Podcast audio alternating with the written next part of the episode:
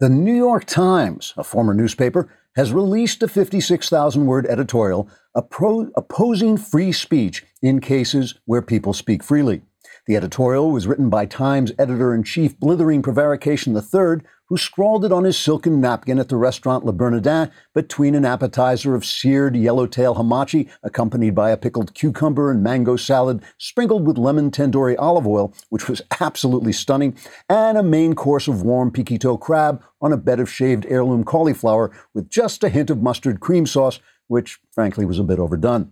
The editorial said, quote, for too long, America has given the right to speak freely to those who speak freely.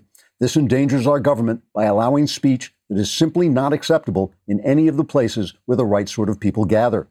This was all well and good in the bad old days before black people invented science, but now there are certain ideas that are absolutely settled, like the fact that a child's life doesn't begin until you're certain you can get the right decorator for the nursery, or that gender is not a restrictive matter of male and female, but an exhilarating confetti blast of imaginative possibilities, or that climate change is endangering the earth.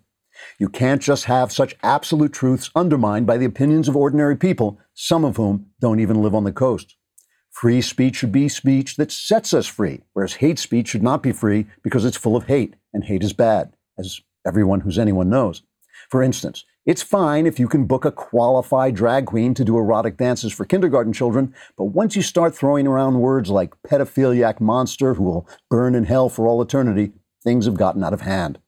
We must get rid of the First Amendment and the Second Amendment and end the Electoral College and pack the Supreme Court. Otherwise, Donald Trump will simply ruin the Constitution. Unquote. Trigger warning. I'm Andrew Klavan, and this is The Andrew Klavan Show life is tickety boo. Birds are winging, also singing hunky dunky doo. Ship shape tipsy topsy, the world is zippity zing. It's a wonderful day, hurrah, hooray! It makes me want to sing. Oh, hurrah, hooray! Oh, hooray, All right, we're back laughing our way through the fall of the Republic. Go on YouTube and subscribe to my personal YouTube channel, the Andrew Klavan YouTube channel. You'll get all my content there. If you ring the bell, I will actually come to your house and hand you the content on a silver tray with a little rose in a vase. And also, you want to leave a comment, and if the comment is sufficiently idiotic, we'll put it on the show because no one will notice the difference. Uh, we have one today from Carl Labarge. He says, You know, I just realized not only are there no E's in Klavan, there are no E's in Batman. Now, am I saying that Klavan is Batman? No, but I've not seen them in the same room together. Then again, we've been tasked with saving the Klavan, so he probably isn't Batman. Well, I'm glad you figured that out because if you'd said I was Batman, I'd have had to kill you to protect my secret identity. One of the reasons doing uh, daily commentary like this doesn't come easy to me is because I, I really feel when you're giving opinions every day, you may miss the big picture. So today, I'm going to put forward a theory about something that I think is kind of happening beyond the news of the day, a kind of turning point that I think happened this week. Uh, but I'm going to build up to it, so bear with me. And it's not a prediction of the future, it's just something that I kind of think happened beyond what we're talking about this week. But let's start here. I'm going to build up to it because I want to get a couple of things out first. Uh, yesterday, uh, Dan Henninger of the Wall Street Journal wrote a column on the mainstream press's reaction uh, to the faith and family of Amy Coney Barrett, and he linked to a New York Times attack on Barrett written by three female reporters. So I went and read the Times piece, and without intending to, I think this piece tells us a lot about the left's assault on free speech, which we saw yesterday and yeah, and, and the day before with uh, Twitter and Facebook trying to shut down this Joe Biden story. So here's an excerpt from the Times piece. It says, from her formative years in Louisiana to her current life in Indiana, Judge Barrett has been shaped by an especially insular religious community, the People of Praise. The group has a strict view of human sexuality that embraces once traditional gender roles, such as recognizing the husband as the head of the family. Ooh. To Judge Barrett's critics, she represents the antithesis of the progressive values embodied in Justice Ginsburg, her life spent in a cocoon of like minded thinking that in many areas runs counter to the views of a majority of Americans. Well, they say that clear writing means clear thinking, so it's not surprising that the prose here is absolutely terrible. It's almost illiterate. But while the prose, the language is meaningless, it's also strangely revealing. The writers say Barrett's views in many areas run counter to the views of a majority of Americans. Now, obviously, that's a nonsense. Either a majority of Americans oppose traditional gender roles, or they oppose those roles in uh, many areas, or they oppose that ro- those roles in so many areas that they make up a majority. But if you say in many areas a majority of Americans oppose trad roles, you're just babbling. But it's a revealing kind of babbling because what these ladies are really saying is in the areas that matter, the right zip codes, the places where we live, people like us live, a majority of people ab- oppose those traditional roles. Which leads me to think it isn't Judge Amy Barrett who lives in a cocoon of like minded thinking. It's these idiots from the New York Times. This brings me back to the Times article I read yesterday, in which the Times attacked freedom of speech because it allows people to express hopes, dreams, ideas, and fears that are different than the hopes, dreams, ideas, and fears that the New York Times mistakes for facts because everyone they know shares them.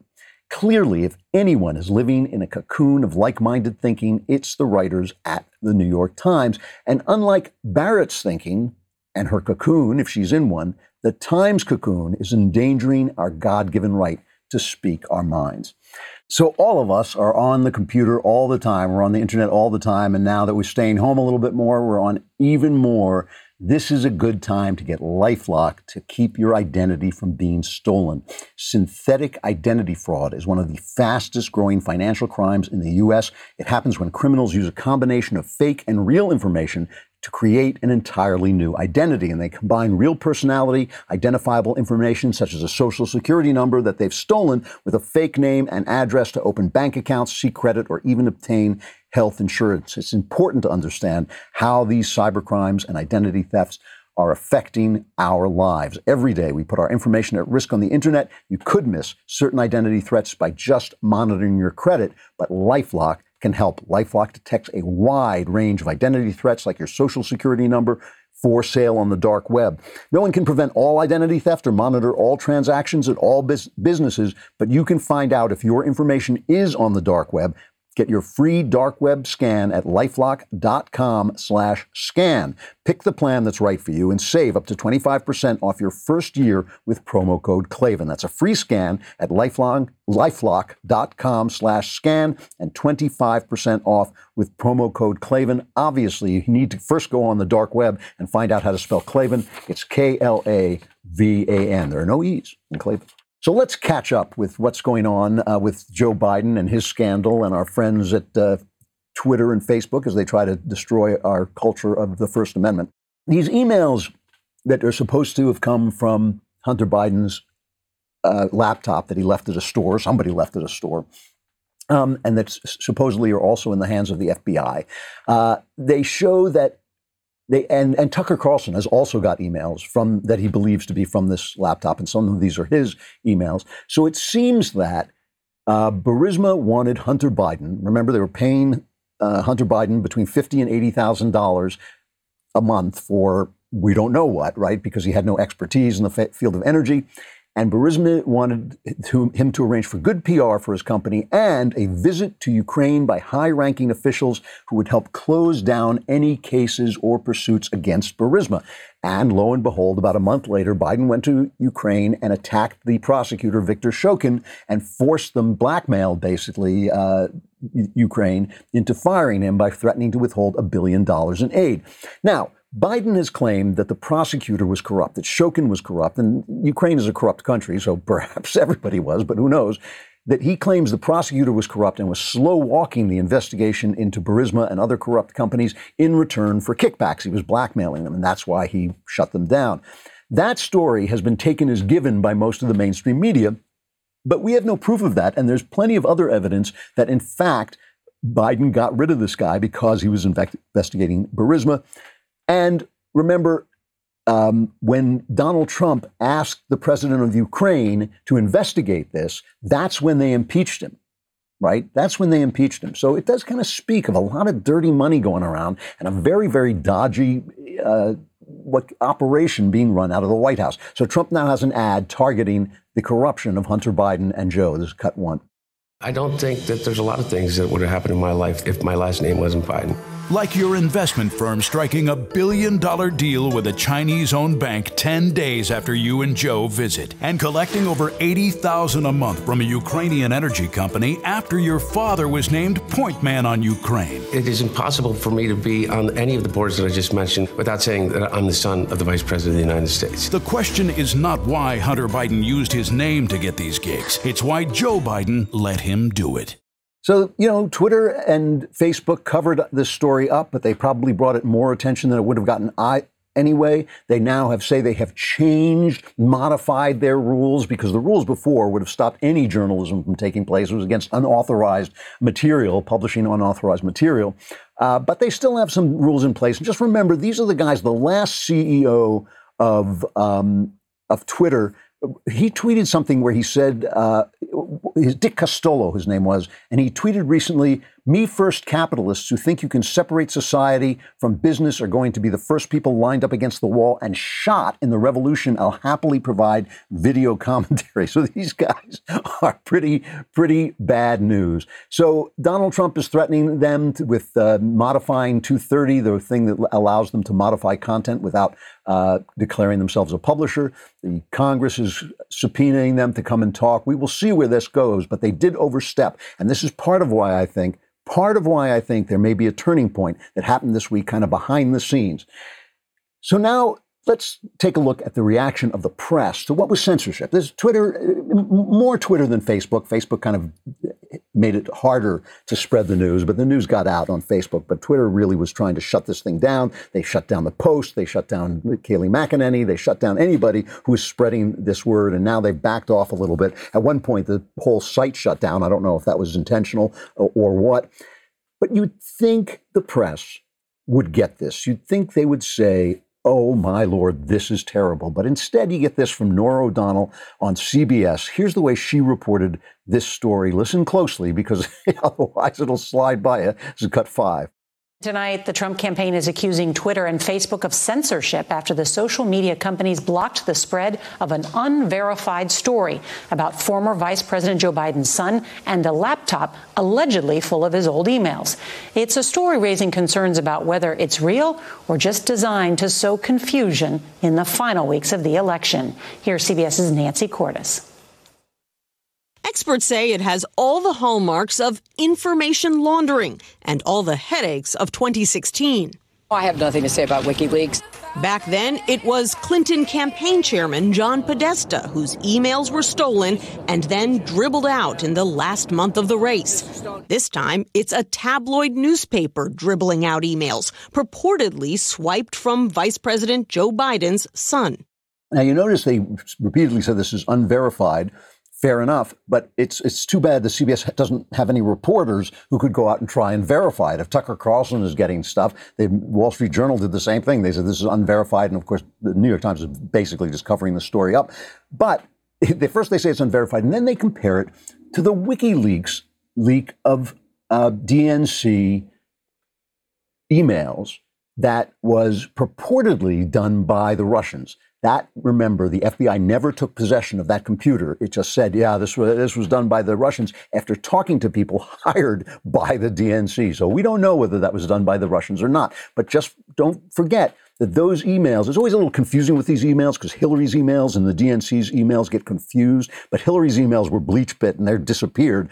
DNC emails were released, and what they showed, they were embarrassing to the DNC because they showed the DNC rigged the uh, primaries for Hillary Clinton. That was the thing that they kind of uh, revealed, and they took up a lot of air in the room during the uh, during the campaign. But they were real; they were real emails. So to compare it and say, well, the sinister thing happened, those were real emails. And since all the stuff, all the journalists have been, you know, getting all this information, this leaked information about phone calls the president has made and information that came out about the Steele dossier, which turned out to be completely bogus. You know, I don't understand why this is the big threat. The DNC is only the stuff that hurts the Democrats is the big threat. And don't forget, uh, don't forget, like this is the stuff that Adam Schiff was peddling, that the these WikiLeaks was proof of of uh, Russian collusion when he was doing his McCarthyite routine and telling the news media, oh, yes, oh, yes, I've seen proof that you can't see, that I can't tell you about, but I've seen proof that there that there was Russian collusion, right? Remember, he was doing that, and it was all completely bogus. Here he is back in 2017 selling that very story that these leaked emails that were hacked off the DNC because they got John Podesta's, uh, they phished John Podesta's password. So it's pretty easy to steal them. And then they were released by WikiLeaks, who said they didn't get them from the Russians, who said they never got them from the Russians. 2017, here's Schiff selling this as proof, as proof of Russian collusion on CNN. Now, can you prove beyond a reasonable doubt? Uh, will be Mueller's question to answer that the Russians communicated to the campaign that the way they were going to deliver the help they offered and that the campaign accepted was not by handing the emails directly over to the campaign, but by publishing them. Uh, that will be up to Mueller, and we continue to uh, try to fill in all of the missing pieces. But we do know this the Russians offered help, the campaign accepted help, the Russians gave help, and the president made full use of that help. And that is pretty damning, uh, whether it is proof beyond a reasonable doubt of conspiracy or not. It's not proof of anything, right? it's not proof of absolutely nothing. We don't know that it was the Russians who took the emails. We know that they came out of WikiLeaks. There was no proof that Trump knew anything about the WikiLeaks thing. It was complete nonsense that he was selling. It was really McCarthyite nonsense, and they let him do it, and then they let him come back. And here he is again. Here he is now talking about the Hunter Biden emails. This is cut three. The online ecosystem and unwitting audiences that the Kremlin so ably exploited remain vulnerable to unscrupulous homegrown actors who seed and spread falsehoods, falsehoods of their own.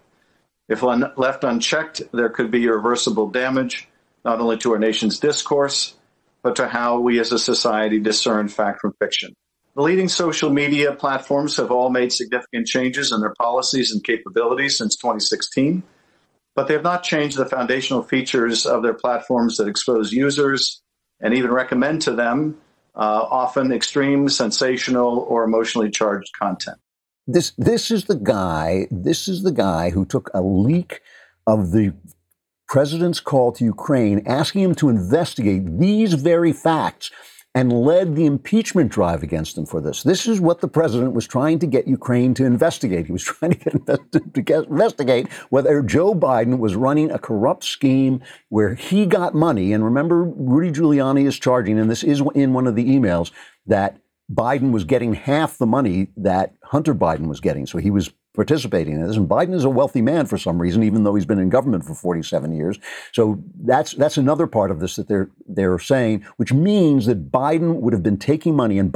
Again, Biden was the point man for the Obama administration in Ukraine. I don't want to get too complex about this, but basically, what the, the charge here is that Biden was taking money to affect the foreign policy of the United States of America, which is as corrupt as you get if the story pans out. And, you know, again, it, it's possible. There's something so on the nose about this story that I hesitate to, to embrace it, but it would be a John Le Carre level scam if it is, because it's it's an amazing amount of information. And the New York Post is a good paper. The New York Post does good work, so they've they've obviously seen more of this than I have, or than Tucker Carlson has, and they they actually think this is a good story, and they're bringing it out still.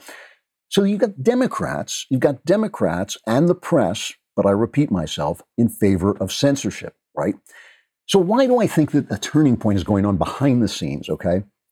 You know, there was a, Amy Coney Barrett's uh, uh, questioning, her confirmation hearings have come to an end, and they're going to have a vote on her next week. And it looks like she's a shoe in. Mitt Romney said he will vote for, uh, said he can't wait to vote for. A Politico morning consult poll on the poll on the day Mr. Trump nominated Judge Barrett showed 37% of Americans thought she should be confirmed. I'm reading uh, from Kimberly Strassel in the Wall Street Journal. The same poll this week saw an 11 point rise with 48% in favor, 31% opposed, and 21% with no opinion. Democratic support for Judge Barrett has doubled from 14 to 27%, and independent support has grown 10 points from 28% to 38%. Now, why is that important? Okay, that, that means Democrats actually were embracing her at, at, in larger numbers, and the public in general, that's a plurality, 48%, uh, were em- embracing her who weren't and they weren't before. And why is that important? It's important because her hearings were not like other Supreme Court he- hearings. And this is something Jonathan Turley, uh, the law professor from George Washington University, this is something he wrote about today, that she was very open about her philosophy. Not like other candidates are. She was very open about being an originalist, like uh, Scalia, and what originalism is. Remember, we played this cut where she said, I interpret the Constitution as law, that I interpret its text as text, and I understand it to have the meaning that it had at the time people ratified it. And this is what Scalia, and then Scalia said he was an originalist. Clarence Thomas is an originalist. Others, not so much. You know, John Roberts has never said he's an originalist. Gorsuch and uh, and Kavanaugh have sort of said they're originalists. I mean, it, you know, it's a it's a word that gets played. Even Elena Kagan has said she's an originalist, but it's a word that gets played around with. She was very very definitive about what she wants and who she is. So now you've got people actually seen on television, despite all the you know Democratic foofara with their throwing around crazy uh, accusations and everything, but they were very restrained because they have to be because they know the public doesn't want this. When the people see what we believe, when they see what we believe, they like it. And that's what I, am talking about. The fact that they have to stop us from talking is because when we talk, the people like it. They only dislike it when they hear it through the veil of the press yelling racism, racism, racism. So that brings me to these town halls, right? And that's why these that's the light I want to look at these town halls in because this is what they're trying to protect themselves from. They're trying to protect themselves from hearing who we are as conservatives. Now, Trump makes it easy on him. Trump hurts himself. You know, I know you guys hate it when I say this, but he does. He hurts himself with the tweets and all the stuff that his base loves, but they distract from what he's actually doing and what he's accomplished and what he believes, or at least what he represents. Because it's sometimes hard to know what he believes, but what he represents is conservatism, which is freedom, which is the Constitution, which is the things that Amy Coney Barrett was talking about very, very definitively on the air. So, what, the reason I'm saying this kind of a turning point is suddenly people, I think, saw, oh, they don't believe in free speech. They believe in shutting speech down what does what do the conservatives believe in? Oh, they believe in what Amy Coney Barrett is, that the Constitution is the law of the land. So now they have these dueling town halls because they didn't get the second debate, right? Instead of the second debate, they gave a town hall to Biden on ABC and a town hall to Trump on NBC, and everybody was uh, furious that these two things were going to be on at the same time because they had, you know, if only if only they had invented the DVR, we would have been able to tape one and watch them at different times, but that hasn't that won't happen for many, many years into the future, probably not till 2020 at least. So, so, you know, so they're complaining about this. But, but these two town halls were so different. Before I, before I get into the substance of them, which is kind of amazing actually, let's just play a montage of Savannah Guthrie, the way she handled this, right? He was, he was supposed to be taking, Trump was supposed to be taking um, questions from the audience. And every now and again, he'd get a question from the audience, but Savannah Guthrie would not shut up. Here she is, cut six as the president, I have to be out there. I also know well, there's no one that says you can't be out there, but it's just about wearing masks and having, for example, your rallies. I know there's tremendous spikes, but our death rate is worse than well, not Spain, but those well, other I have, countries. I have the United States is down 21 percent, but we have per, our deaths per capita is among the highest. I wouldn't be able to get the word out, and the well, word, the word is, and you know what? The dumped in a garbage can, and they happen to have my name on it. I'm not happy okay, about that. Okay, but just those are case. There is no, there is in fact no evidence of widespread fraud. I want the money to go to directly Are to Senate the Republicans with you? They're going to go big They'll go, big yeah, old number. They'll go. They're going to be okay, very so happy. far they have not. They got rid of the individual mandate. But that the, went the through the promise was legislature. repeal and replace. We will always protect people with pre-existing But if you're conditions. successful and in court the thing. If in November, those pre-existing conditions, that don't promise will be gone. That's the way Savannah Guthrie handled Trump, and here are the kinds of questions that Biden got on his uh, his town hall over at ABC's Cut Seven. Every day, my wife and I are in disbelief at the lack of coordinated federal action on COVID 19. We know that your administration would follow the science. What would your administration do in terms of following the science with real concrete policies that haven't been done by the current administration? Merrick Garland didn't get a hearing for all of 2016, and Amy Coney Barrett's being pushed through at the last minute, even though millions have already voted. So, what do you think about ideas from um, people like Pete Buttigieg and others to put in place safeguards that will help ensure more long term balance and stability? And what do you say to LGBTQ Americans and others who are very worried right now about erosions of their rights and our democracy as a whole? Did I put the softball on the tee before you, Mr. Vice President? He still blew it. I mean, he still was unbelievable. But just now, this is the way the New York Times, a former newspaper, reported this. Okay, you just saw the way Trump was treated and the way Biden was treated. Here's how how the Times reported it: a combative Trump and a deliberate Biden spar from afar at town halls. President Trump spoke positively about an extremist conspiracy theory group, expressed skepticism about mask wearing, rebuked his own FBI director, and attacked the legitimacy of the 2020 election in a televised town hall forum, veering away from a focused campaign appeal. Instead, he further stoked the country's political rifts as his Democratic opponent, Joseph Biden, pushed a deliberate message anchored in concerns over public health and promises to restore political norms. So it's the old Raymond Chandler line. First, they knock your teeth out, and then they kick you in the stomach for mumbling. okay, so let's take a look. First, you have to deal with the court packing. This is the thing. This is the thing. Remember, when the people hear what they believe in, and when they hear what we believe in, we win. It's getting the message out that is so incredibly difficult because they have got this incredible machinery of communication with which which they use to silence us. So here he is asked about uh, court packing. I guess this is cut 14, about 15. If they vote on it That's before the appropriate election, if they vote on it before the election, you are open to expanding the court? I'm open to considering what happens from that point on. You know, you said so many times during the campaign, all through the course of your career, it's important to level with It the but George, people. if I if I say no, no no matter what answer I gave you, if I say it, that's the headline tomorrow. It won't be about what's going on now, the improper way they're proceeding. But don't voters have a right to know where you They stand? do have a right to know where they stand. They'll have a right to know where I stand before they vote. So you'll come out with a clear position before election day? Yes, depending on how they handle this. so come out with a clear position. Now, Don Lemon ask, is so startled by this that information might come out before the election about what the pre, this guy who's running for president would actually do. He's so terrified by this that he asked Kamala Harris about it. This is cut two. Were you surprised to hear uh, the former vice president say that he's going to have uh, uh, take a stance or give his position on this court packing before the people vote? I think that Joe Biden has been consistent about saying that, that this is not the time right now to have this discussion. And frankly, to be honest with you, Don, and just to be very straightforward, if we're going to talk about court packing, which is something that all of a sudden has become a big point of discussion, I think Right. because our the only reason I bring it up is just because I want to. distraction. I actually But- but- think it is a distraction, and I, I just wanted to get you on the Yeah. record. So, because maybe if you if you guys answer it, you'll get it behind you, and it doesn't become her emails. And that's up to the media too to not make But it her I'm not- emails. you know, it's up to the media. You don't, want, you don't want any news being done at the CNN newsroom. Let's not have any news. And I think it's a distraction too, says Don Lemon. I don't want. I don't want to hear what this, what the guy who wants to be president of the United States, what he's actually going to do. That's a, we don't want that getting out. This is what I'm talking about. When they hear what we have to say, we win. And this week they heard what we had to say in the much more acceptable package of Amy Coney Barrett, who is a much more acceptable package than Donald Trump for, to a lot of people. But seriously, that is the difference. After all, we are voting on policy as much as we're voting for people.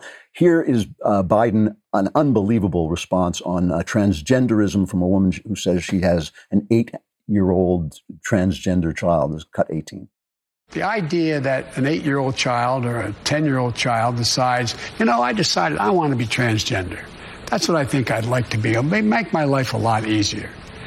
There should be zero discrimination. There is no reason to suggest that there should be any right denied your daughter or daughters, whichever, one or two, One. one, your daughter, that your other daughter has a right to be and do. None, zero. An eight year old child. That is genuinely sick. And this is Mr. Science. This is Dr. Science, uh, Joe Biden. There's no science on this. There's none. We don't know what makes people feel that they're transgender, and we do not know most children who think they're trans- transgender. Oftentimes, children who think they're trans- transgender turn out to be gay, not transgender. Uh, that that we and we don't know what transgenderism is, and there's no evidence that uh, any kind of operations or hormonal treatments uh, make people happy uh, in a general way that they solve the problem. And a child doesn't know what he or she is. A child, the inner feelings of a child are not a good reason to do things that affect their health, that affect their ability to have children. That's a sick, sick answer. And I think that this idea that it's somehow prejudice to not let a child child's body be butchered by some lunatic who thinks, oh, my child played with a doll today, so I'll, you know, cut him up. That that's insane. And this is a guy who's been throwing softballs. Listen to his answer on, on police reform. This cut 14. There's a lot of things we've learned, and it takes time, but we can do this. You can ban chokeholds, you can, but, you, but beyond that, you have to teach people how to de-escalate circumstances. De-escalate. So instead of anybody coming at you and the first thing you do is shoot to kill, you shoot them in the leg. I just love it. When I was a little kid, there was a show on television called The Lone Ranger, and the Lone Ranger was the super good guy, dressed all in white, and he was absolutely Mr. Integrity. He was there to teach little kids integrity, and I frequently joke that I learned everything I know from the Lone Ranger, and now I know why he's lone. You know, that one of the things he used to say is, "I shoot to wound. I only shoot to wound." you know, you grow up, you find out you can't do that. You got to shoot at the center body mass, you know, and that's how, because otherwise you're going to miss. That's why that's why the, the, the, cops don't do that. And once the shooting starts, once you're shooting, you're shooting. You're not going to put a well placed bullet in. The guy's an idiot. Biden is not is is not just he's not just potentially corrupt. He is also truly an idiot. All right, let's move on and take a look at the a closer look at the Trump thing because I, I, mean, I he, there are other things that he said. He has said before that he was going to repeal Trump's tax cuts. Oh, we got to stop. We got to stop and go over to uh, um, and let you know that you should go over to dailywire.com and subscribe. You want to be there so you can get all access. We did an all access show last night and also be in the mailbag where all your problems will be solved.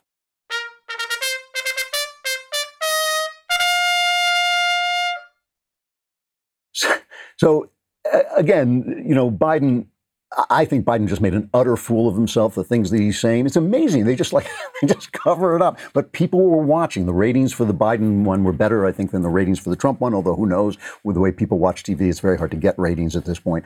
But still, people were watching Joe Biden, and that's and they saw that stuff. And at least you know he was putting together an English sentence, but the English sentences he, he was putting together were absolutely absurd. Then you have Savannah Guthrie. And, you know, what, what's her job? What's her job? Her job is to elicit from the president answers so people can hear what he thinks, not to let us know what Savannah Guthrie thinks. Believe me, we know. We know what every journalist in the country thinks. We know what they all think because that's all we hear. All we hear is their opinion. We don't get to hear the people themselves speak she would not stop talking. So first she asked, she does ask though, a really, I have to give her credit. She asked a really important question that no one's ever thought of asking before. Uh, this was really, you know, because we just don't know the answer to this. She asked Trump how he felt about white supremacy. And I think, you know, if I, this, I'm surprised this, this has never come up in before. So I'm glad she got down to this. This is cut 13. I denounce white supremacy, okay? You did I've two denounced days later. white supremacy for years, but you always do it. You always start off with the Well- question. You didn't ask Joe Biden whether or not he denounces Antifa. I watched him on the same basic show with Lester Holt, and he was asking questions like Biden was a child. Well, well, so th- this So is a little you bit of a ready? Are you, wait, are you listening? I denounce white supremacy. Okay. What's your next question? Do you feel it, it feels sometimes you're hesitant to do so, like you wait a Hesitant. Here we go again. Every time, in fact, my people came, I'm sure they'll ask you the white supremacy question. I denounce white supremacy. I love it. You know, you ask the guy the question 150 times, and finally he says, "Ah, shut up!" And it's, he didn't denounce white supremacy, and, and he's absolutely right about this Antifa thing. You know, as you know, I hate the extremes of both sides, but the extremes of the right are out are on the extreme where the extremes of the left are in Congress, and that's a big difference. And sometimes the extremes of the left are in the White House this this is uh, amazing. This thing that Antifa is an idea. White supremacy is an idea. I mean, these things are ideas. Unfortunately, they're ideas that people believe in and hurt people over. And he's absolutely right about this. And I just love the line, "Are you listening to me?" Because of course the answer is no. And here's the one. Here's the one that got the New York Times so upset, and this one actually cracked me up. I, th- this is the one that he he fails to denounce QAnon, which he's repeatedly said he doesn't know that much about. I have to be honest. I, I've had a hard time. I've I've researched QAnon. I have a hard time understanding what the hell they believe. But here's this question. This this to me is amazing. I'll tell you why after he answers. Cut ten. Disavow QAnon in its entirety? I know nothing about QAnon. I just told I you. I know very little. You told me, but what you tell me doesn't necessarily make it fact. I hate to say that. Republican Republicans. Senator Ben Sasse said, quote, QAnon is nuts and real leaders call conspiracy theories conspiracy theories. He may be Why not just say it's Can I be crazy and not true? He may be right. I just don't know about QAnon. you do know. I don't know. No, I don't know. Why should he know? Why should he pay any attention to it? But here's the thing that got me about this, okay? And this is, as I call it, Klavanon. This is like the, the truth, the true conspiracy behind the crazy conspiracies. Because what I've learned about QAnon seems nuts. It seems like they're, they've, made, they've made up a story about Donald Trump coming to the rescue of this massive uh, child sex ring that's going on behind the scenes.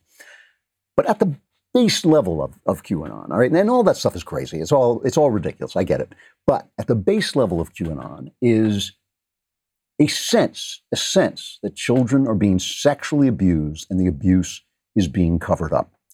That's at the base level of QAnon, right? That's the kind of thing that is that is giving the jet fuel to the crazy conspiracy theory, which I don't even know why the crazy conspiracy theory ma- matters. I mean, there are plenty of crazy conspiracy theories. There have always been crazy conspiracy theories. I don't know why this one, they keep picking on it, I guess because it's a right wing one. Okay, so at the base of this is the idea that children are, and underage people are being sexually abused and it's being covered up. Now, while she's asking him this question, while she's asking him this question, and the New York Times is getting all upset, Joe Biden is on the other channel, ABC, being interviewed by George Stephanopoulos. Okay, George Stephanopoulos, who attended a party for Jeffrey Epstein after Jeffrey Epstein was convicted of serially abusing underage children. Okay, he attended a party in honor of Jeffrey Epstein. George Stephanopoulos did. George Stephanopoulos, as I've said a million times, but I love saying it because nobody else covers it. Nobody else covers it. George Stephanopoulos worked for Bill Clinton, silencing women and intimidating the press so they would not report on the women that Bill Clinton allegedly chased around the room with his fly unzipped and molested in the Oval Office, did all the things that he did to women or women have accused him of doing, including the very credible accusations of rape against Bill Clinton. George Stephanopoulos worked for him, covering that stuff up. Now he's the head of ABC News, where we know from Project Veritas, we know that the Jeffrey Epstein story was spiked during Hillary Clinton's run for the presidency. So, QAnon, crazy people who think that the abuse of underage people, of, of underage girls and boys, is being covered up. And Trump won't denounce QAnon because he says he doesn't know what it is. Maybe he does, maybe he doesn't, but he won't denounce it. And that's a big story. But it's not a big story that on the other channel with Joe Biden tossing softballs at Joe Biden is George Stephanopoulos, who we know works for a station that has covered up the abuse of underage children. We know they did. We know that. You know, it's not, it's not, it's on camera. We have it on camera. It's it's unbelievable. It is unbelievable. If they had no double standards, they would have no standards at all. And then we've got the mask thing. Do I even want to go into the mask? Yeah, let's go in just to hear Savannah Guthrie mouth off this cut nine. If everyone wore a mask, you could cut expected deaths in half. And then you have other people that 60,000 lives. disagree. Well, what does that Scott mean? Scott Atlas, if you look at Scott, Dr. Scott, he's from great guy, Stanford. He will tell you He's that not he an infectious you. disease expert. Oh, I don't know. Look, he's an expert. He's one of the great experts of the world. But I don't get it because you have so much power and influence as president. I'm you could go it. to your, you could way, require it at your rallies, I and you could said don't wear say everyone put on a mask right now. And the University of Washington says you would Savannah, save University lives. of Washington, and you have other places say different things. I, I'm shocked that, that Trump had enough restraint not to just say to it, shut up, close your pie hole for two seconds and let the president of the United States talk on his town hall. But he didn't. He didn't say that. I would have said it, but he didn't, didn't say it to his credit. He did say at one point, he said 85% of people who wear masks get the Chinese flu, but that's not true. What is true is that 85% of the people who get the flu reported having worn masks uh, most of the time. So their science on that is, is unsettled. They're doing a test. Where, where did I say yesterday? Denmark, was it? They're doing a test on that now, but the science is not quite settled on that. Uh, and they've just become obsessed with it because he obviously doesn't care. So Here's just an interesting little story that I'll conclude on in my, my little theory that there was a turning point this week. It doesn't mean that Trump's going to win the election. I don't have no idea, but there is a place called Trafalgar, uh, a polling place called Trafalgar, which was the, the firm that called Trump's wins in Michigan and Pennsylvania four years ago when every other pollster uh, was predicting Clinton victories, some by blowout margins. I'm reading this from uh, Hot Air.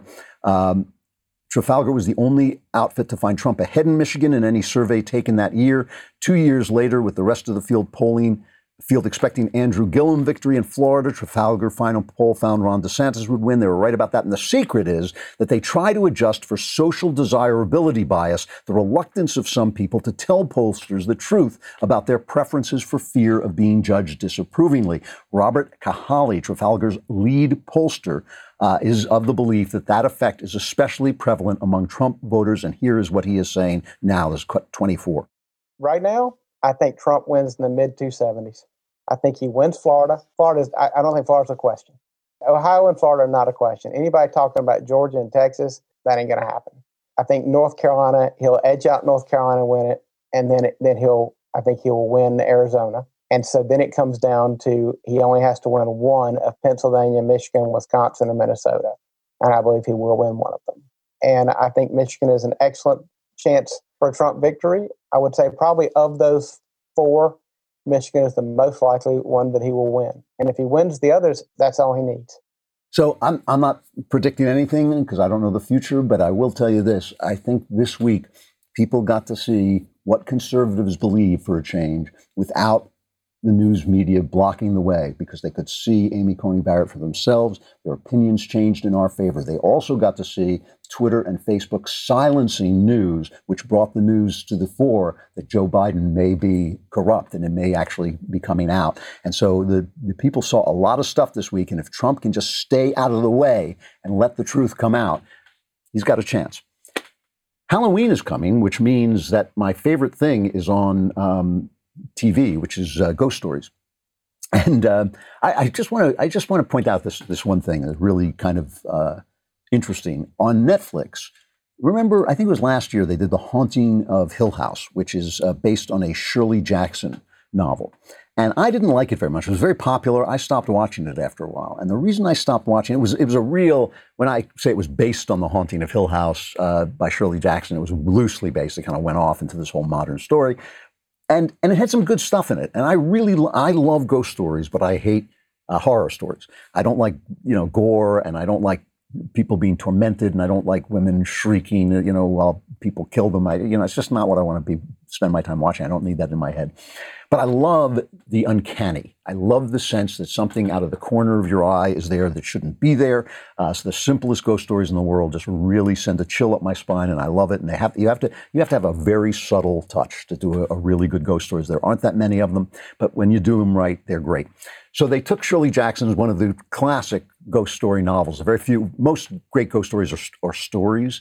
Um, but there are a few great ghost story novels, and Shirley Jackson's The Haunting of Hill House was one of them. So they took The Haunting of Hill House. And what I thought they did with it, which really bothered me, was they would do a subtle scare, and then feeling that you wouldn't get the subtle scare, they would back it up by having somebody's mouth open too wide and their face distort. And I, I just got really bored with it. Like, I just got bored with, uh, I get bored with like boo scares, what they, that's what they call them in Hollywood, jump scares, boo scares, where things jump out at you suddenly, because anybody can do that. Your five year old child can jump out from behind a door and say boo and, and drive you up the wall. And so I just don't I just don't like that. I like the subtlety. So I felt they took one of my favorite stories. And meanwhile, there is a great version of The Haunting of Hill House called The Haunting 1963, not the remake. Uh, with Liam Neeson, 1963, a black and white version of The Haunting, which is just great. So if you want a great ghost story for Halloween, The Haunting is another one. So this year, this year, they're doing on Netflix The Haunting of Bly Manor. And I have not watched this, so I'm not condemning it. I've asked people about it. Apparently, they put the,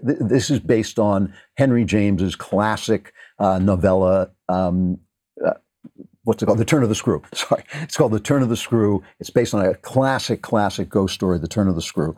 And apparently they've made it all into this lesbian love story, and it doesn't have much to do with the turn of the screw and goes on and on. But it's not bad. I've heard. This is what I've heard, but I haven't seen it. However, once again, once again, There is a great version, a great version of Turn of the Screw called The Innocents, which was made in 1961, starring Deborah Kerr. Part of the script was written uh, by Truman Capote and William uh, Archibald, two really great writers, and some extra dialogue by the guy who writes uh, Rumpole of the Bailey. So it's really well written, really well acted. And it is known, like if you talk to directors who do horror, it's a very it's very subtle. There are no boo scares. Everything's very slow. It's just a creepy, creepy story.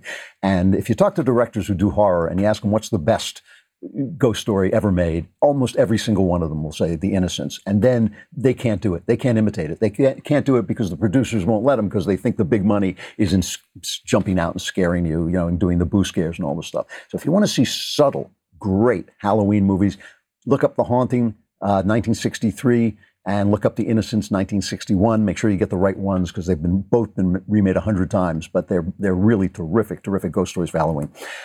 All right, I'm going to stop there. It is now the Klavanless weekend is upon you. It will be a long one because I won't be back till Wednesday. I worked an extra day this week, and I'm working one day less next week. So I will be back on Wednesday, Saturday, Sunday, Monday, Tuesday. You're doomed. You're finished. I'm sorry. It's like, what can I tell you? That's it. Look at it this way. You had a good run. It's over. You're cast into the exterior darkness. There'll be great wailing, gnashing of teeth. But on Wednesday, we will be back. Survivors gather here for the Andrew Klavan Show. I'm Andrew Klavan.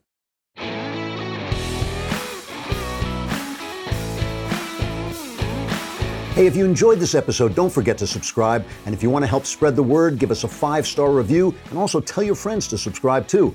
We're available on Apple Podcasts, on Spotify, wherever you listen to podcasts. Also, be sure to check out the other Daily Wire podcasts, including The Ben Shapiro Show, The Matt Walsh Show, and The Michael Knowles Show. Thanks for listening.